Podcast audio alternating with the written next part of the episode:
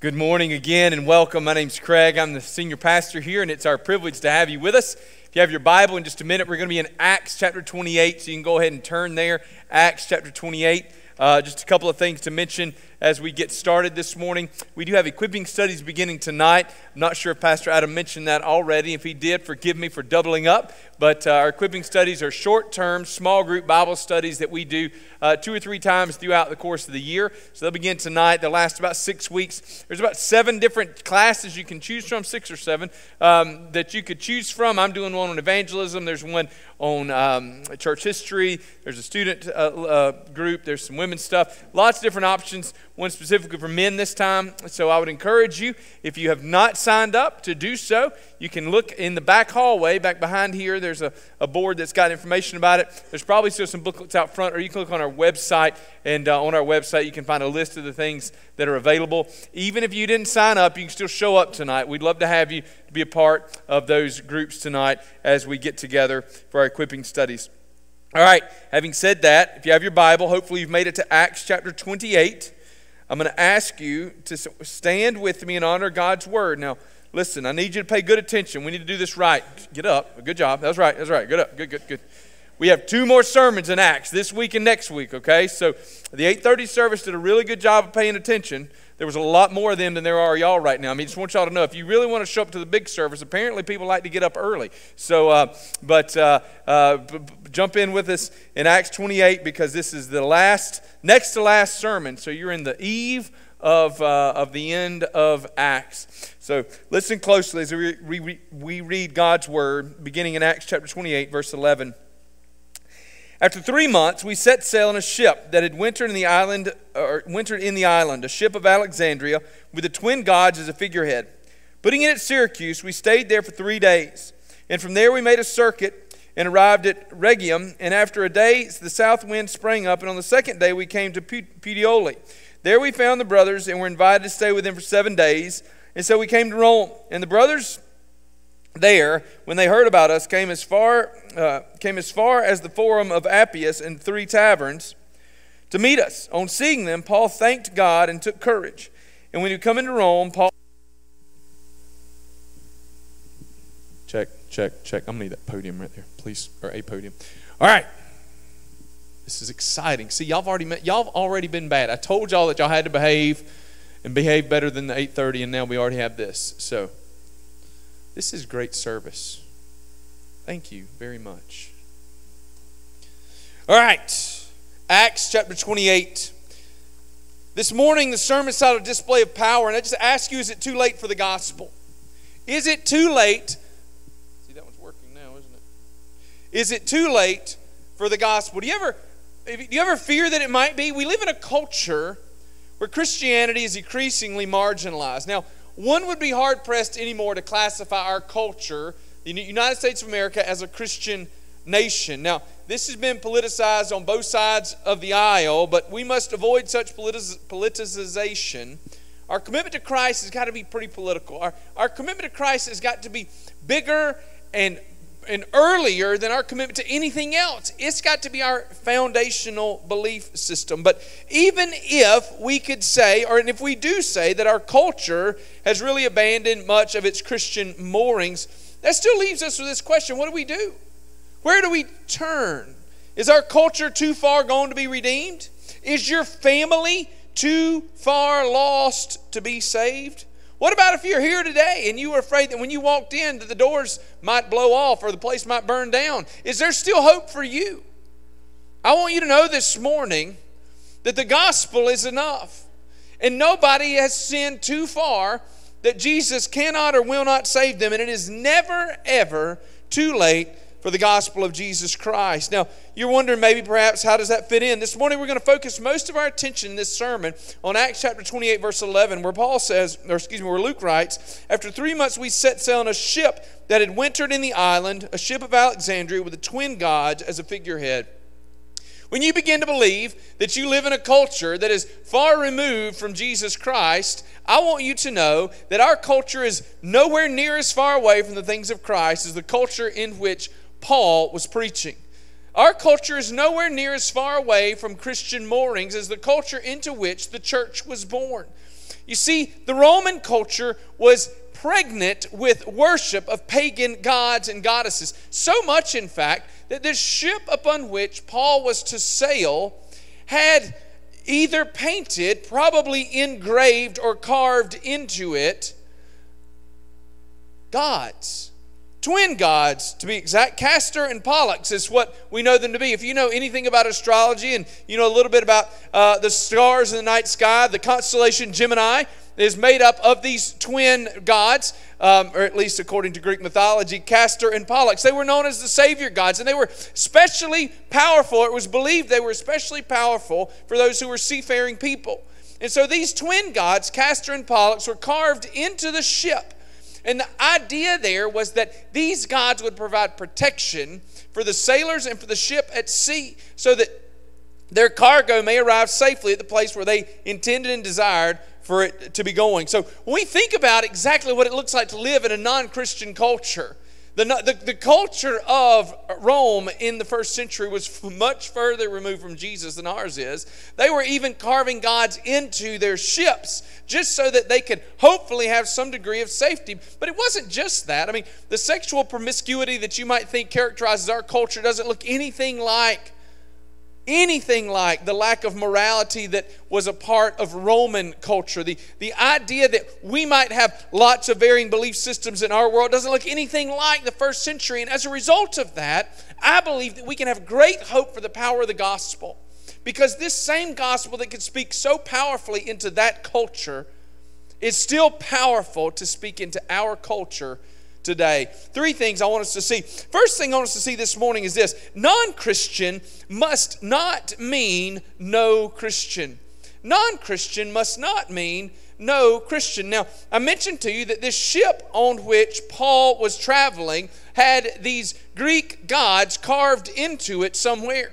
They were there for a specific purpose. They were carved into it as a form of pagan worship with the hope and the prayer, literally, that these gods would provide them safety and security. Now imagine if Paul showed up, and you got to work with me. I know Paul's a prisoner, but still, let's just imagine for a moment if Paul showed up and Paul saw that on the side of that ship, and Paul said, Wait a minute now.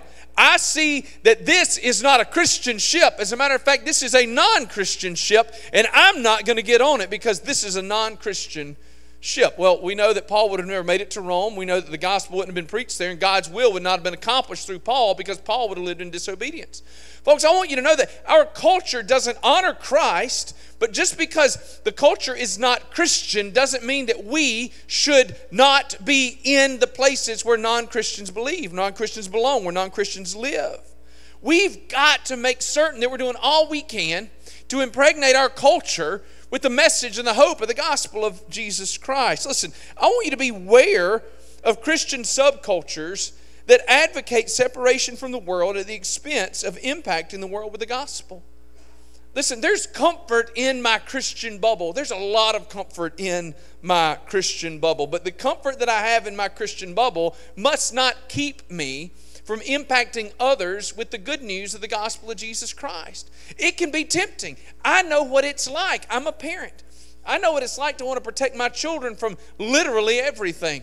And as a result, it can be really tempting to sort of build these big walls around them, put them in sort of this cloister and sort of this monastery, and we're just going to love Jesus on the inside and literally just to hell with everybody else on the outside because we're going to focus on making sure that we do the right thing right here. But you understand exactly what happens in that moment. When we do that, then we might burn brightly within our little communities with the good news of Jesus, but we have neglected to carry that good news to the people who most desperately need to hear it, those who are far from Christ. We've got to make certain that even in our non Christian culture and in the non Christian corners of our culture, that non Christian is not allowed to mean no Christian. And listen, y'all, let's just be totally honest. Just because something is dedicated to paganism or secularism doesn't mean that we shouldn't be a part of it. We got to be careful that we don't allow some of our superstitions to get in the way. It was, uh, a matter of fact, after the service this morning, one of our men on the way out the door told me just a few minutes ago that he was aware of, uh, of a friend that flew an airplane and, and he transported missionaries on that airplane. And uh, he flew uh, to pick some missionaries up to go take them wherever they were going. And when they came out to get on the airplane, the, the numbers on the plane uh, read at the end of the numbers read 666. Now, that, that number is assigned by somebody else, and it has absolutely, in this particular instance, no spiritual meaning, okay? That number is assigned by, by numerically in a, in, in a particular order, has no spiritual meaning, but there were those who walked out and looked at it and refused to get on the plane because those numbers were on it. Wouldn't even go and do what they had been called to do. The guy probably broke some laws and altered the number a little bit so they'd get on the plane. He took them wherever they're supposed to be, right? I mean, but we've got to be careful that we don't see these non Christian things around us and go, whoa, I'm just not going to jump in. No, we got to jump in with both feet. Non Christian can't mean no Christian. Look, a non Christian culture desperately needs influence from God's people. Desperately. And it needs godly influence from God's people. We have the opportunity to have a positive impact on a secular culture. What's it look like when non Christian people have the opportunity to rub shoulders with people who are faithful followers of Jesus Christ, y'all? We've got to get in there and we've got to have positive influences. We've got to carry the good news of the gospel into all these places. And I need you to do it with courage. It can be a little bit scary, right? Because those people aren't like me. Well, guess what? They might not be like you, but they need the God that you know. We've got to get there. So, not only those should non Christian not mean no Christian, I want you to go look at this. Entrenched beliefs do not make impossible converts. Entrenched beliefs do not make impossible converts. Listen, this culture was so committed to their paganism, they even dedicated their ships to pagan gods. Just think about what that looks like. We're not talking about a bumper sticker on the back of your car that, that says, you know, teacher life, or a bumper sticker. My favorite one recently, I got behind a, a big F 250 diesel that said, I identify as a Prius. That was my favorite one. Um, but, uh, you know, we, we, we tend to put bumper stickers on our car, or some of y'all do, and I know what you like because I get behind you in the school pickup line or sitting at a red light. Um, I, I, saw one the other day that was absolutely fantastic. I mean, some of these just, and I tried to take a picture with my phone so I could share it with others, and then my phone didn't do the right thing, and I almost, you know, ran into somebody at the red light because I was trying to take a picture of their, their bumper sticker because I thought it was funny. And then uh, you, you can imagine me trying to explain that to the police officer, right? Well, what happened is I had a wreck because I was trying to take a picture of a bumper sticker. This is not what's on this ship. This isn't just a bumper sticker telling somebody that you're proud of your school or that you like your job or that you love your wife. This is a this is more than that. This is a ship that is committed and dedicated to these gods because these people believed that they needed this kind of protection that would be brought about only through their commitment to these pagan gods. And so they've carved this image into the ship. This is an entrenched belief system. Folks, have you ever been in a place or maybe among a people where you, you saw that they were so committed to their non Christian views, their non Christian ways, that you began to believe if they could even possibly be saved. Maybe you've said, as I overheard recently, Pastor Craig, those people, that person, is not interested in coming to our church. It would be a waste of time to invite them. Have you ever been in that place where you began to believe that? You began to believe that lie? Listen to me. No one is too lost to be saved. No one is too lost. No one person, no one culture, no one is too far away from Jesus that Jesus can't save them. I want to give you some encouragement. I want to give you some encouragement. We think about our culture. Throughout history, when we've seen God do incredible things in revivals throughout Western history, it's often been that those revivals broke out in very unchurched time periods. It's often been the case that those revivals broke out when people were very far away from the Lord. It's often been the case that those revivals broke out when the churches had fallen on hard times because people were not regularly in attendance, and yet the Holy Spirit of God could still break through in those moments. Why? Because no one is too lost to be saved. No individual, no culture, no group. Listen to me. Your family members are not too lost to be saved. Your mama's not too lost to be saved. Your children are not too lost to be saved. But if we're going to see them come to Christ, if we're going to believe that these entrenched beliefs do not make impossible converts, then we got to make sure that we're present among those people. Listen, circumstances can open doors for gospel witnesses, but only if a gospel witness is present. This is September the 10th. Tomorrow is September the 11th. A moment of remembrance for certain. But even as we remember the tragedy of that day, for those of us who are, have been alive long enough to remember it, even as we remember the tragedy of that day, many of us can remember that following that terrible day, the Sundays, the Sundays immediately following that day were filled with people in the churches. The churches were full. Why were churches full? Because suddenly there was a circumstance that caused people to cry out for hope. People were afraid. People were nervous. People were looking for answers, and they ran to the place where they knew those answers could be found. They ran to the church of Jesus Christ. Folks, listen to me. If we believe in the power of the gospel of Jesus Christ, then one of the things that we've got to be willing to do is to make certain that we continue to stay among lost people so that the gospel of Jesus Christ can be powerful among those people. How regularly do you make intentional efforts to spend time among lost people? Some of you say, Pastor Craig, do you know my family? Some of you are like, Thanksgiving is around the way. We got it. I got it under control. Well, certainly. Some of you, those lost folks that desperately need Jesus are among your family members. And by all means, minister to your family members. But do you ever make intentional decisions in your life to spend time around people that need Jesus? Do you ever get your hair cut by somebody who needs Jesus on purpose? Do you ever go and eat at the same table at a restaurant because somebody there needs Jesus and you do it on purpose? Do you ever go to the same place to get your gas because somebody there needs Jesus and you go on purpose? Do you ever do you ever get involved in recreational activities because somebody there needs Jesus and you do it on purpose? Does that ever happen in your life? Is that a part of who you are? Do you make decisions in your life, at least on occasion, based on the question of whether or not the people in that particular place or the people that you will rub shoulders with have a need for Christ and you have an opportunity to share the good news of Jesus with them?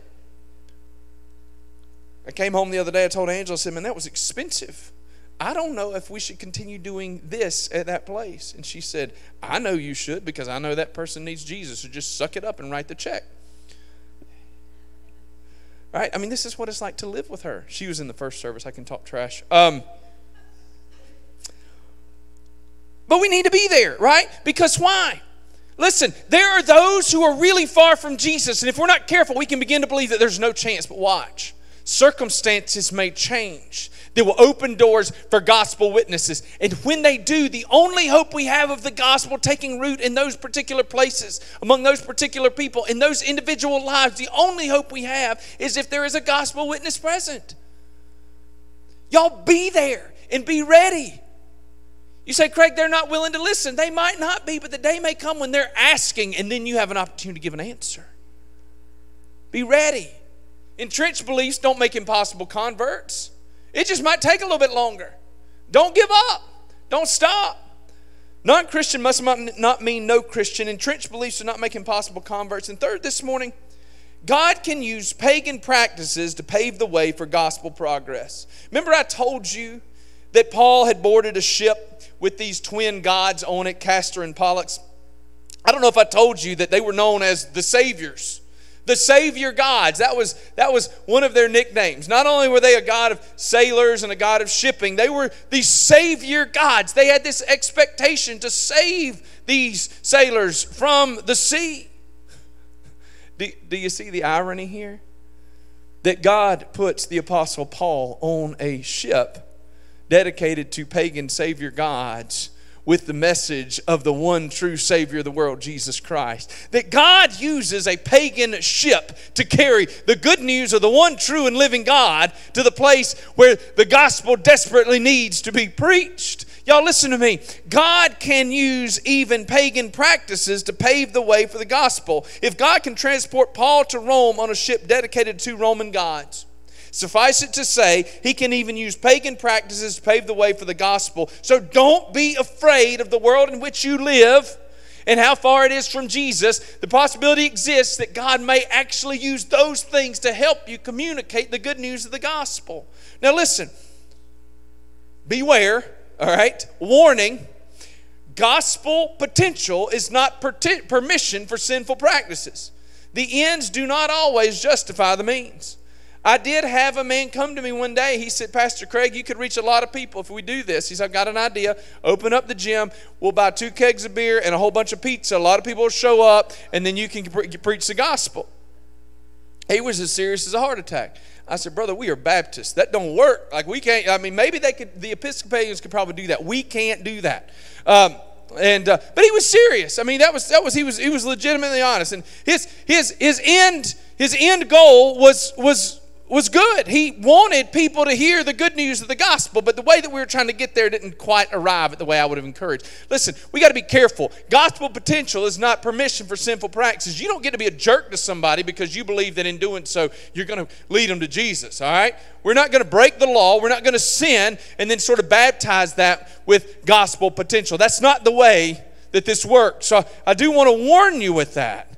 But just because we need to be careful that we don't take it too far doesn't mean that there's not incredible opportunities to lead people toward Jesus, even using secular means. Listen, look for pathways to evangelism in secular people, places, and practices.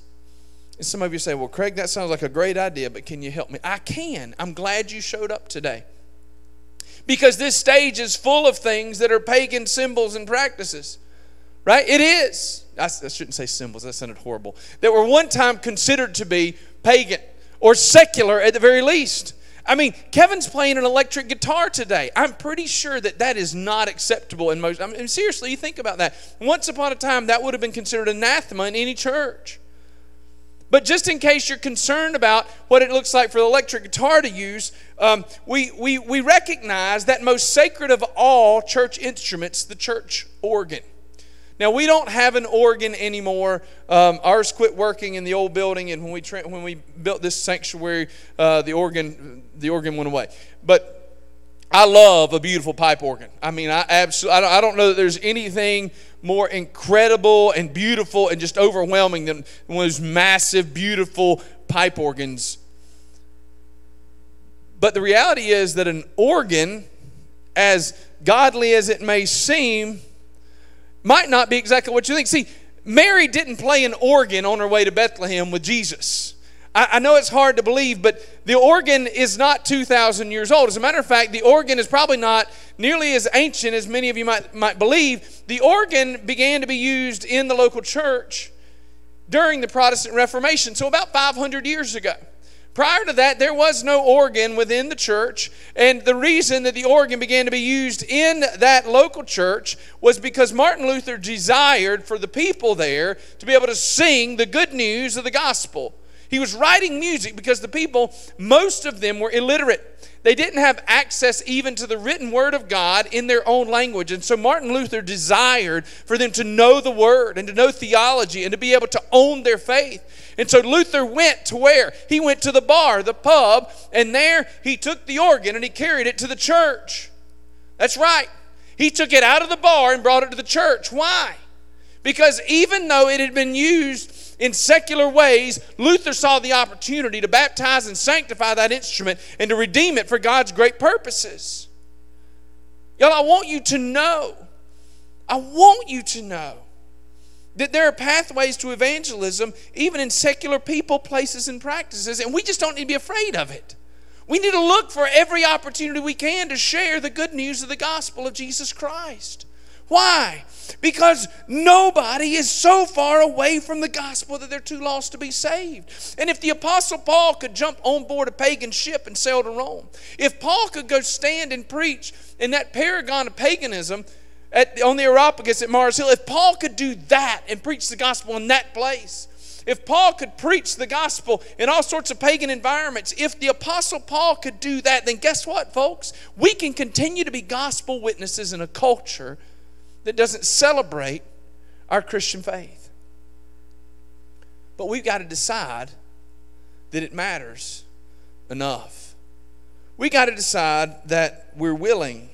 We've got to decide that we're willing to believe the gospel enough to do the hard things.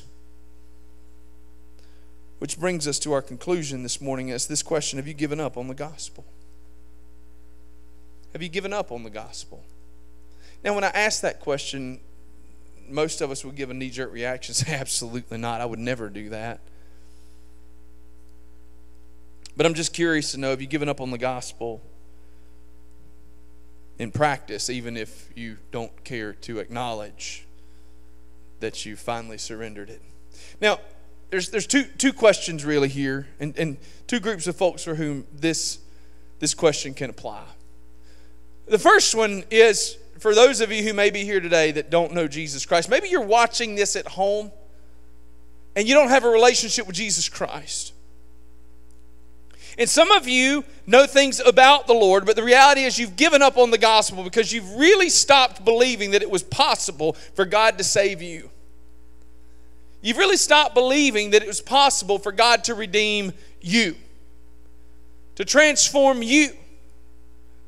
And so, even though you might show up at church, even though you might tune in and watch, you, you've really stopped believing that the gospel is sufficient. I want you to know that God can save you, and He will. He will. I don't want you to give up on the gospel. Jesus is enough, and He died to save you from your sins. And the gospel is plenty to redeem you. And today can be the day of your salvation. And if you don't know the Lord Jesus Christ, and we stand and we sing in just a few minutes, I'd love for you to come forward so that I could introduce you to my Jesus. But there's another group of you for whom this question is incredibly important. It's those of you who know Jesus, those of you who have a relationship with Christ, but you've really begun to question whether or not the gospel was enough in your own life. Now, granted, you're still showing up at church every day or every week, you're still reading your Bible, but there's two ways that followers of Jesus can begin to question the sufficiency and the power of the gospel. You can begin to give up on it. Some of you have begun to give up on it because you stopped believing that the gospel is enough to transform your culture. You started believing that the only way to save the culture was to boycott this or to vote for that or to get the right person into office. The only way to save the culture was politics, or the only way to save the culture was this or that. And, folks, I'm here to tell you that the gospel's enough. It's enough. You've stopped believing the gospel enough to actually share the good news of the gospel. And when you began to believe that if we could just get the right person in a position of power, then maybe things could be turned around, listen, you started believing in a gospel that was not in this book because that's not what it teaches. It says that all who call the name of the Lord will be saved. It says we have a responsibility to go and make disciples, but it didn't say anything about power. It warns us about people in positions of power. The gospel has always moved from the bottom up, and you stop believing it. Oh, but some of you for whom this sermon matters, though, haven't just stopped believing it in the way you practice your politics. For some of you, you've really stopped believing it in the way that you pray for your family members and your friends. See, the reality is that you've begun to believe that the entrenched belief system was just too much. You, have begun to believe that the pull of culture was too strong. You've begun to believe that their non Christian convictions were just too much. And you've just about given up. You've just about stopped praying. You've just about stopped hoping. And for those of you who are here today that have struggled to hope or to believe, I want to invite you this morning to trust again in a God who could put his missionary on a ship dedicated to pagan gods with the good news of the one true and living God whose only Son came, lived, died, and rose again. That he could put his missionary on a ship dedicated to pagan gods with that message bound for the center of the pagan world with the one hope that that message could bring salvation and life to all who would hear and believe. So this morning, as our musicians come, that's our invitation, and it's super simple. If you don't know Jesus Christ today, I would love to introduce you to Jesus. Would you come today? Would you come today and be saved? And the second thing is this if you know Jesus today, but you've stopped believing that the gospel was really enough. You know that Jesus did enough to save you from your sin, but you stopped believing that the gospel was enough to redeem others. You stopped believing the gospel was enough to redeem your culture, to change your community, to save your children. Today, I invite you. I invite you to come and pray. You can come and pray around this, this stage if you'd like. You can pray right there at your seat. I invite you to pray to a God who can even take a pagan culture and use it for his eternal purposes. Come and pray to a God whose arm is not shortened so that he cannot save. Come and pray today. Come and pray. Do not lose hope. Let me pray for you. Father God, thank you so much for loving us and thank you for Jesus who is enough. Thank you that he died on the cross to save us from our sin. Pray, Lord God, that we could trust in the power of the gospel to save us and to redeem us to change our world. If there are those here who do not know you today, Lord God, I pray that you would call them. Lord God, call them out. Call them into your glorious gospel. Forgive us. In Jesus' name, amen. Please stand.